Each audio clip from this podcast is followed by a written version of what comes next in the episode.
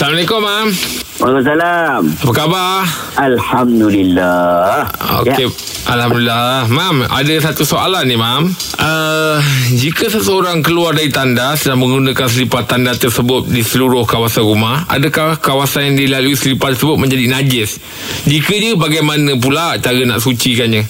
Okey, benda ni macam ni. Najis ni ada hissi, ada maknawi. Ada nampak ain dia, ada tak nampak. Mm-mm. Okay? Yang nampak ain tu wajib. Wajib kita bersih. Sampai hilang bau warna rasa. Dan kalau kita yakin tanda, apa selipar tandas yang kita pakai itu terkena najis, maka kita wajiblah basuh termasuklah tempat-tempat yang kita jalan. Mm-mm.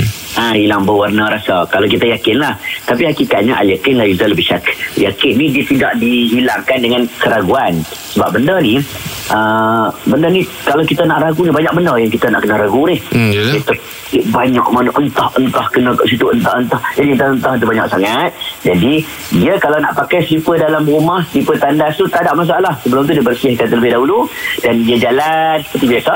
Nak bergerak ke mana-mana dan yakinilah tak ada lah kot benda tu janganlah sampai terlalu kita orang apa oh, was-was teruk sangat sampai kita nak kena basuh satu rumah tapi kalau dia confident memang betul lah anak aku tadi kencing kat slipper tu dia pun tak basuh ayak apa pun tak ada dia jalan slipper satu rumah nah, itu kita basuh satu rumah Hmm. ha. hilang warna ras- bau rasa tu lah ha, itu je Allah Alam Okey, baik, Mam. Terima kasih, Mam.